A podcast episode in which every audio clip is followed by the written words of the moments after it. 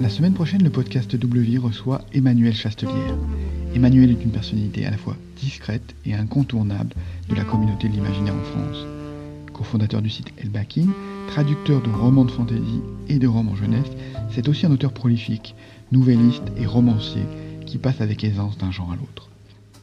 J'ai choisi de vous lire le début de son recueil dans l'univers de Célestopol. Pour vous donner un cadre, c'est une uchronie qui se tient en mille neuf cent treize et raconte l'histoire des habitants d'une cité lunaire de l'Empire de Russie, Célestopol, et de son duc mégalomane Nikolai. C'est parti. Face cachée, dix-neuf cent treize. La porte de la cabine s'ouvrit dans un chuintement étouffé. « Billets, s'il vous plaît. » Anton releva distraitement la tête, encore sous le coup du décollage du traversier au but.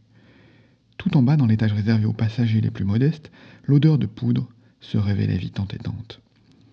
Le jeune homme saisit son portefeuille et en extirpa, tant bien que mal, le précieux bout de papier.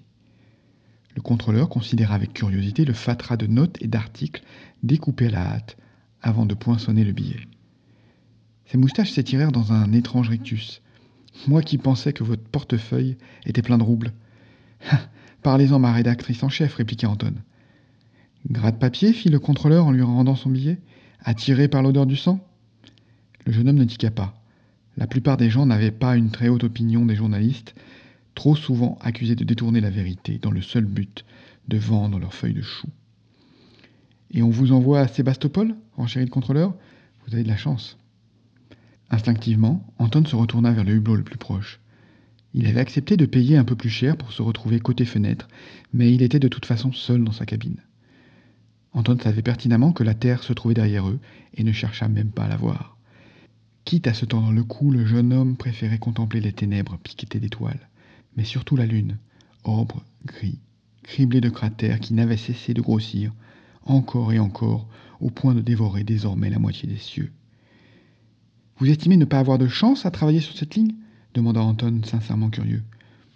Le contrôleur haussa les épaules. « Ma foi, on s'habitue à tout. Je me souviens de notre premier alunissage sur le cosmodrome. J'étais déjà content d'être en vie. Depuis, j'ai dû faire une soixantaine d'allers-retours, même si d'habitude il n'y a pas autant de monde à bord. » Anton hocha la tête sans mot dire. Tous les passagers, ou presque, se rendaient à Sébastopol pour la même et unique raison, assister aux dernières régates de la Coupe de l'Empereur.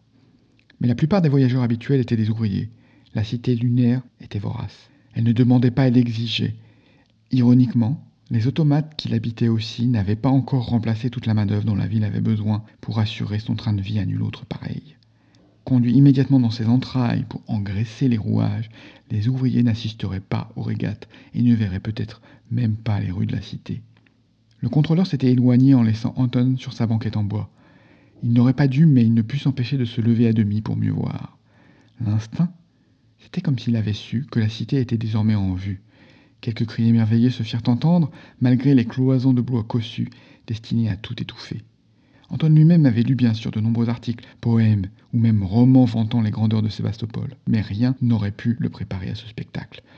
Le journaliste passa la tête hors de la cabine et suivit des yeux, le doigt pointé par le contrôleur, indiquant à deux hommes l'emplacement de la cité. Se collant à son propre hublot, Anton repéra aussitôt l'étrange perle qui brillait sous le soleil, au cœur de la mer des pluies.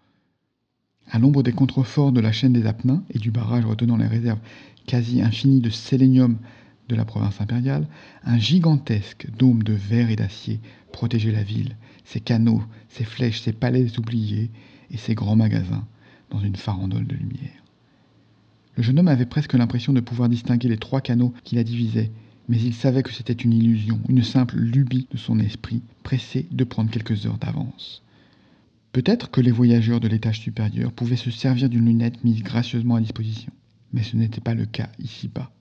À cette distance, il leur était encore impossible d'admirer les coupoles ambrées et les ponts élancés de la ville, mais il lui suffisait d'un peu de patience. Après tout, il avait toujours rêvé de cette destination. Voilà, j'espère que cette lecture vous a donné envie de lire Emmanuel Chastelière. Je vous donne rendez-vous le trente mars pour le podcast avec Emmanuel. Et d'ici là, je vous souhaite une vie merveilleuse, remplie d'imaginaire.